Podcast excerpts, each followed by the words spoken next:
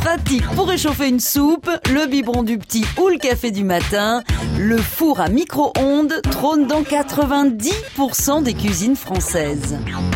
Pour euh, les plats qui sont tout simples, parce que euh, les plats qui sont un peu plus difficiles à réaliser, à chauffer, voilà, faut les gratiner, donc c'est pas très pratique. Mais le four à micro-ondes, c'est plutôt pour euh, les œufs, les pâtes qu'on aimerait réchauffer, voilà.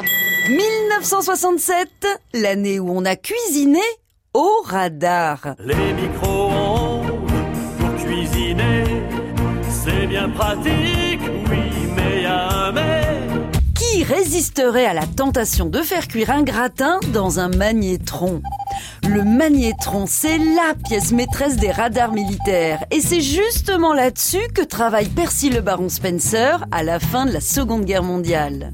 Un jour, un de ses collègues pose son sachet de maïs sur l'appareil et voilà que soudain, les grains chauffent, éclatent et se transforment en pop-corn il décide de convaincre le conseil d'administration d'engager des recherches.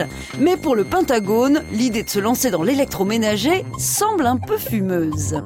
Il leur propose de refaire l'expérience avec un œuf qui explose. Les dirigeants sont maculés d'éclaboussures, mais convaincus. En 1947, le Radarange sort de l'usine. Il coûte beaucoup trop cher et fait la taille d'une armoire normande. Il faudra attendre 67 pour que le micro-ondes se fasse une petite place dans nos cuisines. C'est quoi ça? C'est mon nouveau micro-ondes grill Moulinex. La rapidité à l'état pur. Bref, mon super gratin dauphinois doré en 13 minutes. Mais je vois que votre père meurt d'envie de l'essayer.